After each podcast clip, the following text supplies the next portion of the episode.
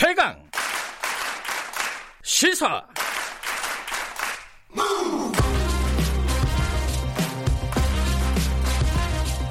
지금 여러분께서는 김경래 기자의 최강 시사를 듣고 계십니다. 네, 어, 지금 우리는 어, 제 확진자 증가 수가 100명대 이하로 20여일 만에 떨어졌습니다.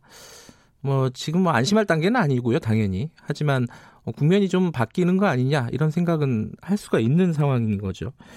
근데 이제 유럽 같은 경우는 지금 폭발적으로 지금 증가하고 있습니다. 이게 뭐 우리보다 더 증가가 어 증가 확진자 수가 더 많은 나라들이 생겨나고 있는 거죠.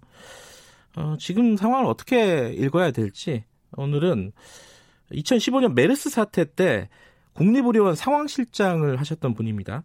지금은 서울대병원 중동지사장이시고요. 지금 해외에 계십니다. 권영진 교수님 연결해서 관련 얘기 좀 나눠보겠습니다. 권 교수님 안녕하세요. 예, 반갑습니다. 예, 지금 아랍에미리트에 계신다고요? 네네. 예, 그 중동 지역도 보면은 이란 같은 경우에는 증가세가 이렇게 좀 걱정되는 수준 아니겠습니까? 지금 상황이 어떻습니까? 어, 중동은? 예, 중동 사정 말씀드리기 전에 우리나라뿐 아니라 전 세계에서 코로나랑 싸우고 계시는 의료진 여러분께 네. 감사하다는 말씀이랑 네. 환자분들께 힘내시다는 말씀 먼저 드리고 싶습니다. 네, 네. 이곳 UAE도 1월 29일 날 처음으로 확진자가 나왔고 네. 어제까지 감염자가 98명 정도로 증가되어 있는 상황입니다. 아랍에미리트가 그렇다는 거죠. 예. 네네. 네. 그 중동은 전반적으로는 어떻습니까? 중동 전반적으로도 이란 때문에 네. 많은 그 확진자들을 우려하고 있는 상황이고 예. 점점 공포가 커져가고 있는 상황이다. 네. 이렇게 보시면 될 것 같습니다. 그 이란 같은 경우에는 지금 만 명이 넘었어요. 만 이천 명이 넘었는데 확진자가 사망자는 600명이 넘었고요. 근데 다른 중동 지역은 아직까지 그 정도 확산세는 아닌 것 같아요. 이게 왜 그런 거죠? 왜 이란만 이렇게 어, 유독 확산세가 폭발적인 거예요? 아직까지 이란이 왜 그렇게 됐는지까지는 알 수 없지만 네. 다른 나라들도 점차 확산이 되고 있어서 아하. 이란만 문제인지 아니면 다른 나라들도 비슷한 상황이 올지는 좀 더 기다려봐야 될 것 같습니다. 예. 지금 뭐 두바이 같은 데가 사실은 중동이나 유럽으로 가는 관문 중에 하나지 않습니까? 이런 데가 굉장히 네. 뭐랄까 어, 대책이 많이 필요할 것 같은데 어때요? 그쪽은 마- 어떤 대책이나 이런 것들이 원활하게 좀 진행되고 있습니까? 보시기에? 그런 점을 우려해서인지 UAE 예. 정부도 매우 바쁘게 움직이고 있고 예. 이틀 전에 에, 레바논, 터키, 시리아, 이라크 등의 항공을 무기한 중단한다고 발표도 했고 네. 17일부터는 상당한 국가들의 입국자들에 대한 비자 발급을 중단하겠다고 발표한 상황입니다. 음흠. 지금 어, 유럽하고 미국도 그렇고요. 어, 확산세가 계속 높아지고 있습니다. 이 어, WHO 세계보건기구가 팬데믹을 선언을 했는데 세계적인 대유행을 선언을 했는데 이게 좀 늦었다라는 지적도 있고 그래요. 어, 교수님이 보시기에는 어떻습니까? 좀 늦은 감이 있습니다. 이미 음. 중국과 한국의 경험이 충분했기 때문에 네. 선제적 대응을 해야 하는데 상황이 벌어지기를 기다렸다가 발표하는 것 같은 그런 느낌이 있고 음흠. WHO가 세계적으로 좀 신뢰를 잃지 않을까 걱정이 음. 있습니다. 네. 지금 그 우리나라 같은 경우에는요. 어, 네. 일, 일부 국가, 11개 국가에 대해서 특별 입국 절차를 진행을 하다가 이걸 모든 나라로 확대를 했어요. 물론 봉쇄를 네. 한건 아닙니다. 입국 절차를 음. 더 어, 치밀하게 하겠다 이런 건데 유럽 같은 데는 아예 봉쇄를 한 나라들이 나타나고 있습니다. 이게 어, 네. 나라마다 좀 사정이 다르긴 하지만은 이게 어떤 지금 어 조치를 취해야 되는지 그런 기준들이 다 달라가지고 좀 혼란스러운 건 사실인 것 같아요. 교수님이 보시기에는 어떤 상황입니까 지금? 감염병 관리의 첫 번째 원칙이 감염원을 차단하는 것입니다. 네, 감염원을 차단하기 위해서 입국 금지를 할 거냐, 네, 아니면 어, 감- 검역 조치만 강화할 거냐 이런 판단은 국가적인 판단인데 네, 네, 입국 금지를 하지 않는 한 감염원 차단에는 한계가 있습니다. 다만 어, 입국 금지를 할 경우에 밀입국이 늘고 이런 부작용이 있을 것이다. 네. 이런 우려들이 있는데 네. 우리나라 같은 경우는 사실상 섬나라이고 네. 간첩을 잡는 나라여서 네. 밀입국이 거의 불가능하거든요. 네. 그래서 우리나라 같은 나라에서는 상당히 입국 금지도 음. 효과가 있지 않을까 이렇게 생각해 볼 수 있습니다. 음. 다만 판단은 각 국가의 정치적 상황에 따라서 많이 다른 것 같습니다. 네. 이게 뭐 경제나 아까 말씀하신 방금 말씀하신 정치나 이런 상황들하고 다 연동되는 문제라서 무작정 막는 게 능사냐 이런 의견을 가질 수도 있는 것 같아요.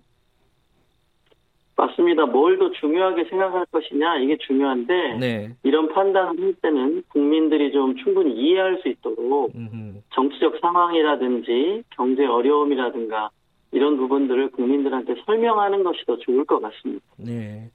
근데 유럽은 보면은 이제 그 나라 내부에서도 어 이동을 어 금지하거나 아니면은 국경도 이렇게 봉쇄하는 이런 전략을 취하는 나라들이 생기고 있어요. 이쪽은 그 정도로 심각하다고 보면 되는 건가요? 그렇습니다. 어, 주민등록제도 같은 것이 없기도 하고 아하. 관리할 수 있는 그 의료 자원들이 유럽 같은 경우는 많이 부족하기 때문에 네네. 좀더 감염원 관리를 철저히 하고 있는 상황이다 이렇게 보시면 될 것 같습니다. 예. 지금 어 우리나라 상황은요. 음 제가 앞에서 네. 뉴스 브리핑에서도 말씀드렸었는데 지금 100명대 이하로 떨어졌습니다. 23일 만에 확진자의 증가 수가. 네. 이 상황은 어, 어떻게 국면이 좀 전환되는 상황이다라고 볼 수 있겠습니까? 뭐 조심스럽겠지만은 교수님이 판단하시기에는 어때요?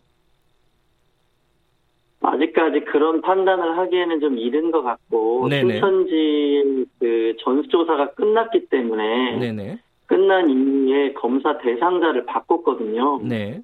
그것 때문에 발생하고 있는 착시 현상인지 아니면 정말로 어, 감소세가 나타나고 있는 것인지는 좀더 네. 지켜봐야 확인을 할 수 있을 것 같습니다. 예. 근데 우리도 이제 뭐 확진자 수가 이미 8천 명을 넘은 상황이고요. 그래서 이게 방역을 완전히 차단하는 그 감염자를 차단하고 일일이 다 추적하는 것보다는 피해를 최소화하는 전략으로 지금 이동하고 있는 거 아니냐. 근데 실제로 그렇게 얘기도 하고요, 방역 당국에서. 어떻게 보십니까? 그렇게 이동을 해야 되는 상황이라고 보세요? 전략을 바꾼다 이런 거는 처음부터 잘못된 개념이고요. 아, 그래요? 이 네. 바이러스는 중국에서 발생했을 때부터 네. 코로나 제로를 목표로 할 수 없기 때문에 네네. 감염원을 차단하는 정책과 감염 확산을 늦춰서 피해를 최소화하는 전략을 동시에 추진해야 하는 특성을 가지고 있습니다. 네. 음. 당연한 전략을 가지고 어, 네. 정책을 추진하고 있는 것이고. 그 두 가지 다의 전략은 아직도 유효하다고 보는 것이 옳을 것 같습니다. 예. 그러니까 또 어차피 그 본질적으로 투트랙이라는 말씀이신 거죠? 맞습니다. 음. 근데 지금 이제 우리나라에서는 걱정되는 부분 중에 하나가 소규모 집단 감염들이 계속 나오고 있습니다. 뭐 콜센터 같은 경우는 소규모라고 보기도 힘들고요. 그리고 뭐 교회나 이런 데서 계속 그 소규모 집단 감염들이 이어지고 있는데 이 상황들은 어떤 식으로 관리해야 되는 상황인지 어, 좀 말씀 좀 해주시죠. 당분간은 소규모 집단 감염은 불가피할 것으로 보입니다. 무증상 감염자들의 전파력이 있고 네네. 초기 증상이 경미하기 때문에 건강한 사람들의 경우에 증상이 간과되기가 쉽습니다. 특히 마스크를 벗고 일하는 직장의 경우에는 전파가 불가피해 보입니다. 네. 그럼에도 불구하고 이걸 예방해야 되기 때문에 네. 상당 기간 동안은 집단 행사를 좀 자제하고 네. 접촉이 불가피한 직장에 근무하시는 분들은 경미한 호흡기 증상이 나타날 경우에 열이 날 때까지 기다리지 말고 네. 코로나 검사를 받아보시는 것이 좋을 것 같습니다. 네. 당장 이렇게 조금 소강 상태로 보이니까 어 이번 주말만 해도 어 이제 교회 예배라든가 이런 것들이 좀 이어졌다 이런 보도가 나오고 있습니다. 이거는 어 그런 어떤 낙관적인 생각은 지금 상태에서는 좀 위험한 거 아닌가요? 맞습니다. 현 단계에서는 상당히 위험한 행동이라고 생각할 수 있고 네. 세계적인 감소세가 다 확인되기 전까지는 네. 집단 행사는 당분간 자제하는 것이 음흠. 모두를 위한 배려라고 국민들께서 좀 이해해 주셔야 할 것 같습니다. 그런 차원에서 보면요. 어, 지금 교육 당국에서 한참 고민을 하고 있는 것 같습니다. 보건 당국과 이렇게 협의를 하면서 이 계약을 더 늦추는 방향 이건 어떻게 보세요? 어떻게 해야 된다고 보십니까? 계약을 당분간은 어, 하지 않는 것이 더 좋을 것 같긴 한데 네네. 학교 수업일 수도 있고 또 그렇기 때문에 네. 이런 상황이 장기적으로 지속된다면 어떻게 할 것인가에 대한 고민이 정부도 많을 것 같습니다. 음흠. 제 생각에는 인터넷으로라도 수업을 열고 네. 또 학원들도 당분간 어, 인터넷 수업을 허용해 주든 주는 방법도 고민을 해서 네. 장기전에 대비를 하는 것이 좋지 않을까 음흠. 이렇게 생각합니다. 장기전에 대비를 해야 된다. 그 어, 어제 나온 뉴스 중에 그 미국 얘기인데요. 어, 이 얘기를 하나 좀 여쭤봐야 될 것 같습니다. 이 전문가시니까 당연히 이 부분은 좀 잘 아실 것 같아서요. 이 한국의 코로나 19 진단 키트가 신뢰할 수 없다. 이게 이제 미국의 어, 한 의원이 얘기를 했습니다. 마크 그린 하원 의원 공화당에 이거는 어떻게 봐야 되죠? 이게 어, 우리 보건당국 설명은 어, 지금 미국 FDA가 사용 승인을 안 한 거는 우리가 사용하는 게 아니다 이렇게 이제 해명을 했습니다. 이 교수님이 보시기엔 어떤 일입니까 이게? 아 이게 약간 오해가 있는 것 같더라고요. 제가 이 분야까지는 전문가가 아니어서 뭐라고 말씀드리기는 아, 어려운데 네네. 현재 우리나라에서 사용하고 있는 코로나 확진을 위해서 사용하고 있는 검사는 예. 미국의 그 의원이 하신 검사와는 다른 검사인 게 분명하고요. 네. 세계적으로 전부 PCR이라는 검사법을 사용하고 있기 때문에 네. 확진 검사를 의심할 문제는 아닌 것 같습니다. 좀 음, 오해가 있는 것 같습니다. 이 미국 하원 의원 이, 이분이 잘못 알고 얘기한 거라고 보면 되나요? 그분이 하신 말씀을 제가 정확히 몰라서 음, 어, 정확히 말씀드리기는 어려운데 네네. 그 검사법을 우리가 현재 사용하고 있지 않은 것은 분명합니다. 네. 어, 뭐, 미국 하원 의원 이분은 그렇게 얘기를 했지만은 사실 전 세계적으로, 어, 우리의 어떤 어, 방역 대체, 대처 능력, 이런 부분에 대해서는 평가가 지금 굉장히 높, 높게 나타나고 있지 않습니까? 어떻게 보세요? 해외에서 보시기에는? 어, 우리나라가 이제 검사를 많이 했기 때문에 네. 그런 그 칭찬이나 아니면 배워보자 이런 의견들을 말하고 있지만 네네. 좀더 겸손하게 대응을, 대응을 해야 할 것 같고 왜냐하면 아직 이 사태가 끝나지 않았고 네네. 외국에서 발생하는 환자들이 우리나라에 다시 들어올 수도 있기 때문에 네네. 우리가 먼저 겪었기 때문에 우리의 경험을 네. 그들이 좀 주의 깊게 보고 있는 것이다. 음, 이 정도 수준으로 이해를 해야 할 것 같습니다. 아, 아직은 겸손하게 바라봐야 될 때다. 이런 말씀이시네요. 지금 아까 제가 처음에 소개를 드릴 때 교수님을 어, 2015년 메르스 때 국립의료원 상황실장이셨다고 제가 얘기를 했습니다. 어, 메르스 때도 네. 겪어, 겪어보셨고, 지금도 상황을 이렇게 계속 면밀하게 보고 계실 텐데, 어떻습니까? 우리가 메르스로부터 배운 교훈도 있었, 있을 거고, 지금의 방역, 대, 방역 전반적인 상황을 평가를 하신다면 어떻습니까?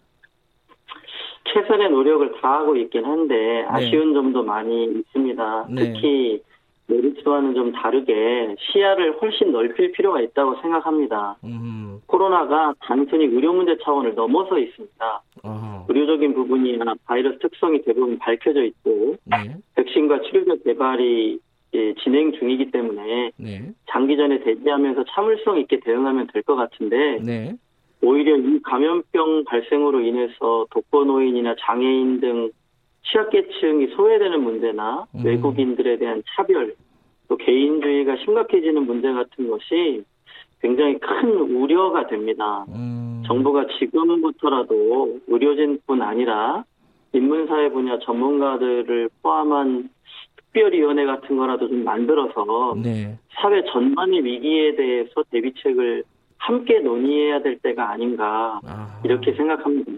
아, 이게 그 방역 바이러스를 막는 거 요거 차원을 넘어선 사회 전체적인 문제다. 음. 그 문제에 예, 대한 맞습니다. 어떤 어 대책이 좀 거시적인 대책이네요. 그게 필요하다는 말씀이시네요.